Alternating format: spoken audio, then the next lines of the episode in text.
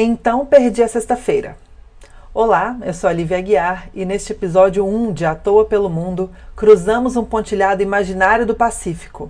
Mas apesar de termos chegado antes do Sol, o calendário gregoriano trapaceou. Eu queria estar alegre, eu queria respirar fundo, empolgada e exclamar: Estou na China, estou fazendo uma volta ao mundo. Eu queria celebrar o começo, a primeira parte da viagem, a parte mais longa, a grande pernada da América até a Ásia. Eu queria, mas para que tanto barulho? A voz que anuncia as estações do metrô dentro do aeroporto. Sim, aqui tem um metrô entre o desembarque e a alfândega. E a voz que anuncia as estações em cantonês e inglês penetra no cérebro. E os avisos de fechar as portas estridentes. E as meninas ouvindo música sem fone de ouvido. E as portas que batem ao fechar. Barulhentos os carros, as motocicletas, o motor do ônibus Airport Express até a ilha de Hong Kong, zumbindo nos ouvidos, os motores dos cinco aviões do Brasil até aqui. Os primeiros acordes da música tema do Esqueceram de Mim tocaram várias vezes os avisos de apertar os cintos, os chamados pelos comissários, o carrinho de comida. Chicken or pasta, miss? Eggs or yogurt, miss? Can you please close your window, miss? Não, eu não posso fechar as janelas. Há um espetáculo lá fora o nascer do sol mais longo que já vi. A senhora comissária talvez esteja acostumada, mas eu não, é a minha primeira vez. Nós voando, fugindo do sol, rápido, mas não tão rápido quanto a rotação da Terra, e ainda assim bem rápido, tanto que quando saímos de Santiago era 11 da noite e fomos voltando no tempo, cruzando o Pacífico.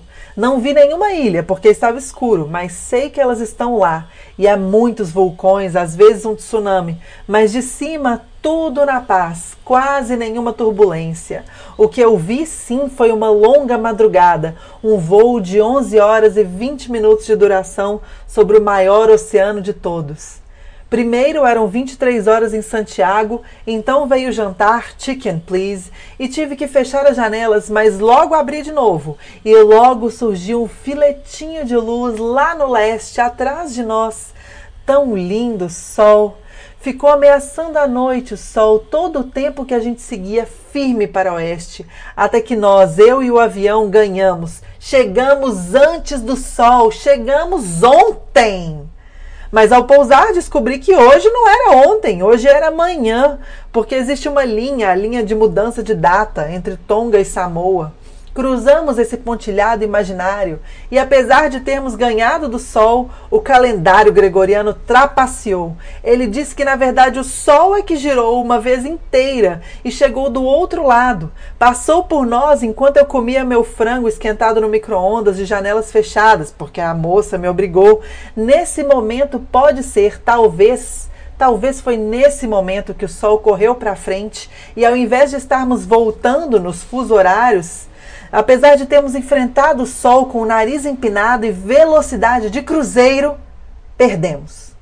Eu não fiz nada, tive que aceitar. Afinal, o sol é o rei desse sistema e o calendário é o seu capataz. Cheguei no aeroporto de Auckland no sábado, dia 21, e a sexta-feira passou entre o jantar e o café da manhã, sem happy hour. Sim, porque, um, nunca foi sexta-feira, seis da tarde dentro daquele avião. Dois, mesmo se tivesse sido, eu não aceitaria. No thank you. Não quero uma garrafa de vinho. Nem se for dessa garrafinha de 250 ml que dão para os passageiros beberem o suficiente só para ficar de pilequinho, sem desidratar demais, muito menos despertar alguma inconveniência. No thank you. I want orange juice. E eu odeio suco de laranja de caixinha. Mas é melhor que vinho quando se está com dor de cabeça. Eu quero suco de laranja e um paracetamol, please. Ainda que eu saiba, eu sei que essas drogas não vão aplacar o meu cansaço, meu estresse de 61 horas e 20 minutos de viagem, cinco voos por três continentes. Ah, então é isso que chama jet lag. Essa sensação, essa mistura de mau humor com estranhamento social, tonteira, cansaço e não conseguir dormir. Eu não consigo dormir. Nesse quarto do hostel mais barato da ilha, um quarto que é uma sala comercial de um prédio de dezenas de andares, com um beliche, uma cama, uma mini prateleira e um banheiro que só cabe a privada e o chuveiro um quartinho com uma janela minúscula, compartilhado com duas meninas que não sei quem são. Elas estão dormindo. Apesar das cortinas cor de vinho não abafarem o som do semáforo para cegos apitando incessante lá embaixo, uma rua famosa pelos outlets, cheia de compradores subindo e descendo escadas rolantes, eu pergunto: para que tanta pressa? Fez sentido quando marquei as passagens, afinal eu queria chegar a tempo do Ano Novo Chinês. A Nova Zelândia e o Chile ficaram para depois. Eu tinha um compromisso marcado com a terra da pólvora, do papel e do vermelho. Lá fui eu, quicando de aeroporto em aeroporto, São Paulo, Montevidéu, Buenos Aires, Santiago, Auckland, Hong Kong, onde tenho um ano novo, o meu segundo ano novo de 2012. Acontece que quando perguntei à comissária da última parte da jornada, eu perguntei: When is the Chinese New Year? Ela disse: The Chinese New Year is now, miss. Agora.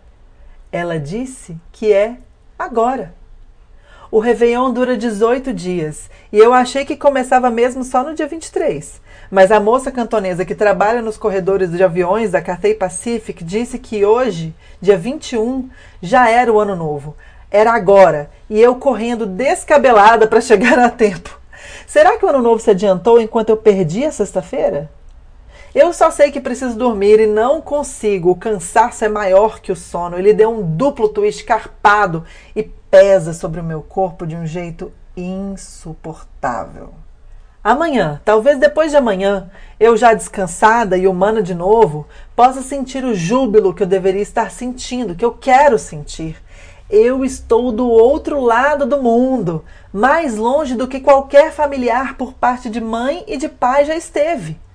Tudo que eu tenho cabe numa mochila 55 litros.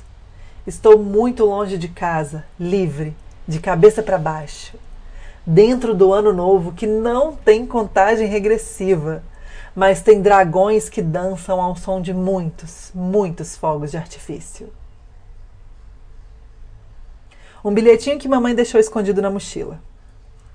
Lívia, minha querida, acima de tudo, te admiro muito pela sua coragem, ousadia e determinação. Você com certeza irá muito longe. O que desejo para você? Toda a conspiração do universo para realizar seus desejos. Te amo, mamãe. Este foi o episódio 1 de À Toa pelo Mundo. Eu sou a Lívia Guiar. Muitos beijinhos e até breve.